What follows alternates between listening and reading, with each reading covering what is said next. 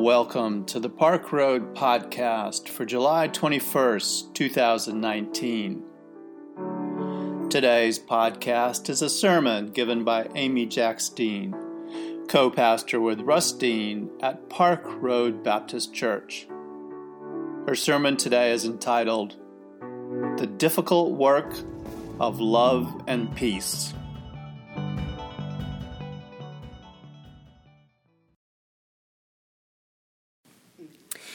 You're going to get to sing during the sermon today because there's a hymn in our hymnal. We don't know the tune in the hymnal, so I found a tune that it goes with. So when I say, let's sing, it's printed. And we'll do one verse at a time, just one verse, and then I'll tell you again, and we'll do the second verse, and I'll tell you again, we'll do the third verse. The first time we do it, Linda's going to play all the way through the hymn. The second and third time we do it, uh, she'll just give us a little intro. So you get to be the choir today during part of the sermon. But I hope that in doing it this way, I think sometimes we sing hymns and we just sing them and we don't really listen to the words. We really spend a lot of time finding hymns that go with the theme for that day. And if you'll pay attention, it may just be one line at the end of verse two. Um, but that's why the hymn is there. And I think if you if we do it this way, maybe you'll listen to the words of this hymn, and it speaks to what we're talking about today with um, love and hate and war and peace. There was a word in my house growing up that was a bad word. Well, there were a lot of bad words, but there was one that started with an H, and the word, uh-oh, and the word was hate. You couldn't say it at my house. It just wasn't nice. Some things you just don't undo after an entire childhood of learning it. We don't say hate. It still sounds loud in my ears when I hear it, and I still cringe a bit when I say it. And I do say it. Because, as the preacher of Ecclesiastes says, there's a time for it. Jesus taught us to love our enemies and pray for those who persecute us. If we can't even hate our enemies, then when would be a good time for hating?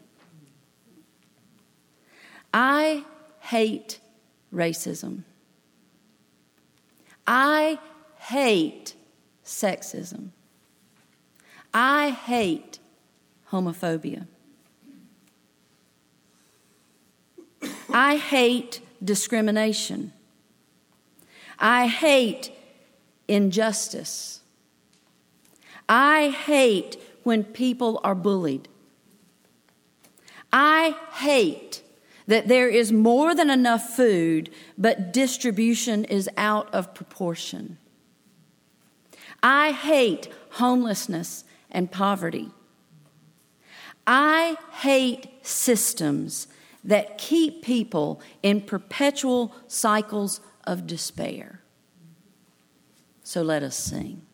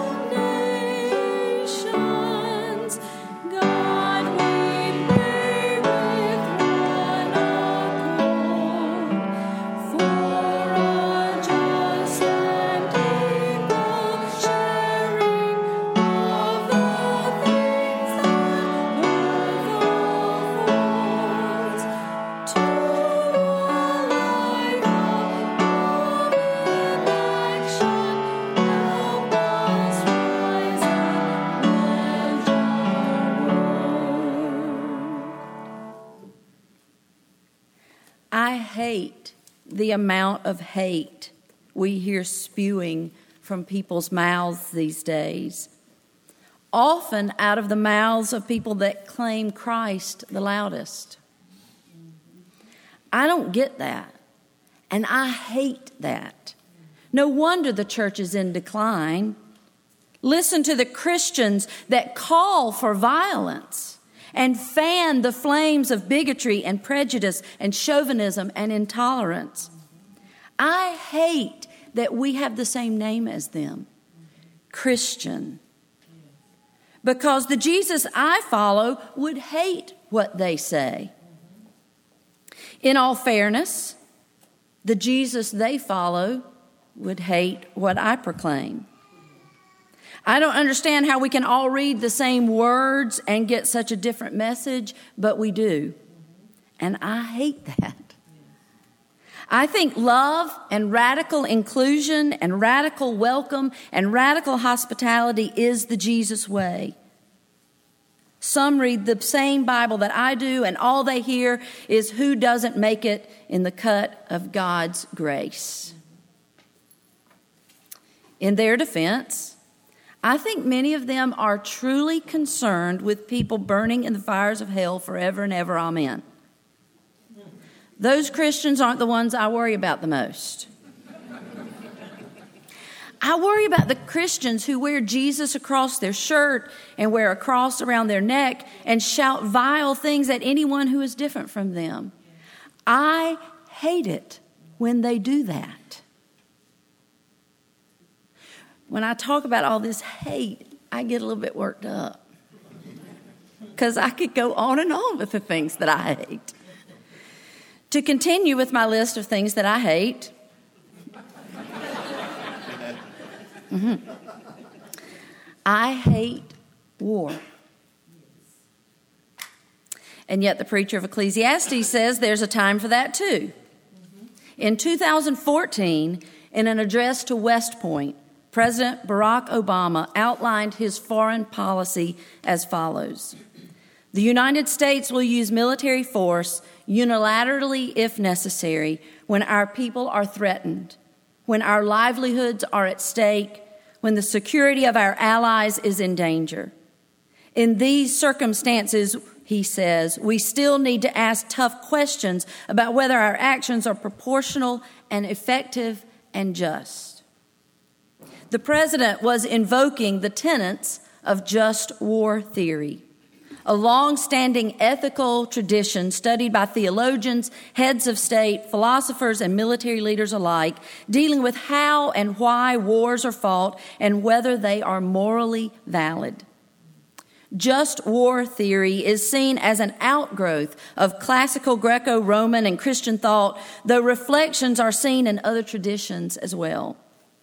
The Christian theologian Augustine of Hippo, is credited with the assertion that war, though terrible, could be necessary in the face of certain dangers and lawful if conducted appropriately in the pursuit of peace. And later, Thomas Aquinas laid out the conditions under which a war could be considered just. Many of the rules developed by the just war tradition have been codified into contemporary international laws like the Geneva Conventions and the UN Charter. I could go on and on with details from Wikipedia about this theory. But the theory is simply a justification for a horrible, horrible thing war. There was one man that changed my thinking and my life more than any other person on this earth my ethics professor in seminary, Dr. Glenn Stassen. Dr. Stassen graduated with a degree in nuclear physics, but not willing to contribute to the development of nuclear weapons, he soon gave it up and actually became a key activist against nuclear weapons during the Cold War, later turning his efforts fully towards peacemaking. He earned a PhD from Duke University and has impacted countless lives, none more than mine, through his more than 50 years of university and seminary teaching. The long asked question concerning the Christian response to war has historically had two answers pacifism, meaning that war is never justified, and just war theory, meaning that there are certain circumstances which justify killing during war. And Glenn Stassen stepped in and presented a third option just peacemaking. An approach focusing on proactively preventing wars from happening in the first place.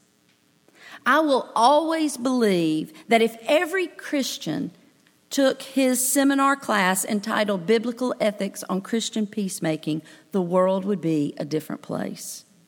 Dr. Stassen believed that peace was possible if we put the work and money into it that we put towards war. He had a 10 point plan. Number one, support nonviolent direct action. Number two, take independent initiatives to reduce threat. Number three, use conflict, use cooperative conflict resolution. Number four, acknowledge responsibility for conflict and injustice and seek repentance and forgiveness. Number five, advance democracy, human rights, and religious liberty. Number six, foster just and sustainable economic development. Number seven, work with emerging cooperative forces in the international system. Number eight, strengthen the United Nations and international efforts to, for cooperation and human rights. Number nine, reduce offensive weapons and weapons trade. And number 10, encourage grassroots peacemaking groups and voluntary associations. I remember feeling so small in the face of such large ideas. So I started with number 10 encourage grassroots peacemaking groups. And I joined Dr. Stassen's group that met once per week in the evenings of our church in Louisville, Kentucky. I went to the same church as he did because he was a rock star in my world. I wish I could say that I changed the world. I only changed my own heart and my own thinking. But that's a start, isn't it? Now, more than 30 years later, I still buy what Dr. Stassen was selling peace. The ahas I had in his presence were earth shattering for me. I will always can be convinced he was right. I think he walked in lockstep with Jesus about this, which is not always popular, but it is always profound, prophetic, and terribly courageous. I just wish more Christians could get on board. We better sing.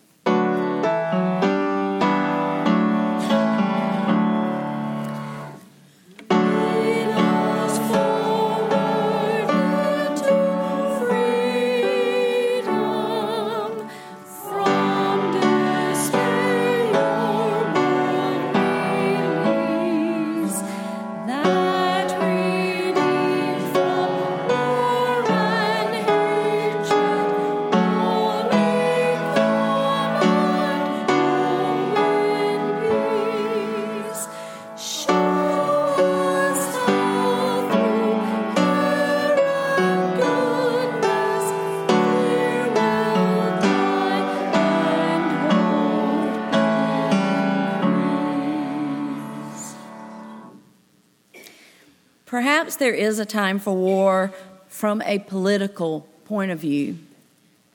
I'm grateful to live in a nation that is so safe and so well protected. And I am most grateful for the humanitarian mission of our military. But I'm also horrified when we ask one of our human beings to kill another human being. And while I can sometimes justify the need to do so, I'm sad that I can do that. But I truly believe with all my heart that Jesus would not be so readily and so e- easily able to justify war as we do. I just don't think ideas like preemptive strike and torture were a part of his vocabulary or his thinking. The Bible includes many violent scenes among the collection of stories about the people of God. The preacher of Ecclesiastes would have understood that, and he spoke to that in his list of timing. But don't call me idealistic for thinking that Christians should always be working for peace. Even when our nation calls for war, the church should be the voice of reason saying to the world, there is a time for peace. Isn't that our work? We don't have to agree about the politics of it.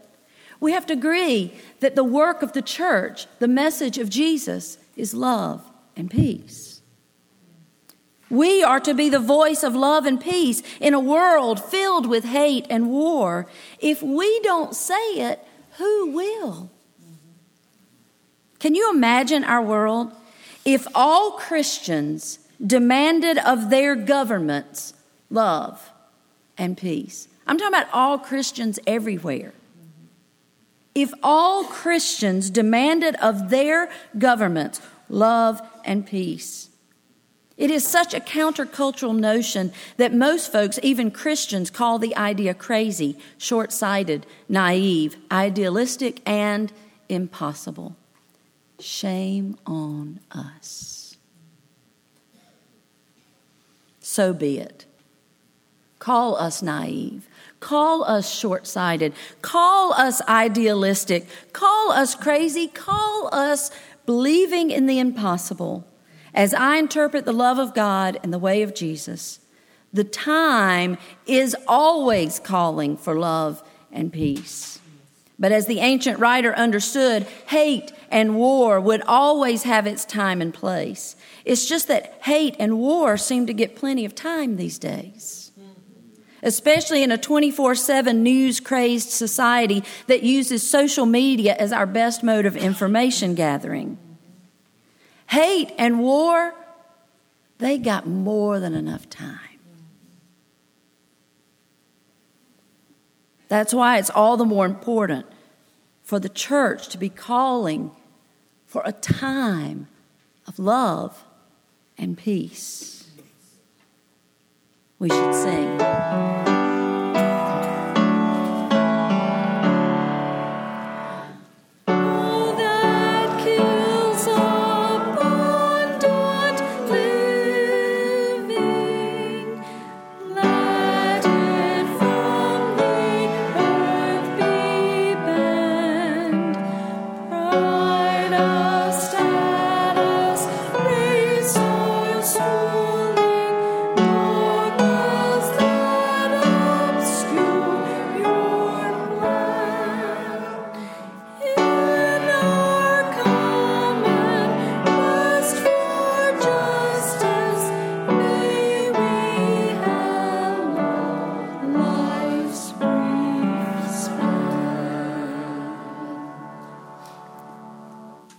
Many years ago at a preaching conference at Princeton, I heard a preacher say these four sentences in a sermon, and I memorized them, and I have held on to them all these years as a mantra for my work. Our calling is very holy, our work is very difficult, our Savior is very mighty, and the joy of the Lord shall be our strength. May it be so. Amen.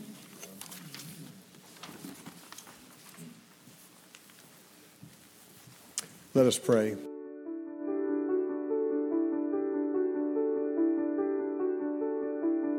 We invite you to learn more about Park Road at parkroadbaptist.org. Park Road is a progressive faith community located in Charlotte, North Carolina, encouraging independent thought, community service, social justice, and interfaith understanding. Today's podcast was produced with production help from Hugh Ashcraft, Brian Smith, Bruce White, and Rich Dower. Our theme music was composed by Brandon Michael Williams. Thanks for listening today. Grace and peace to you.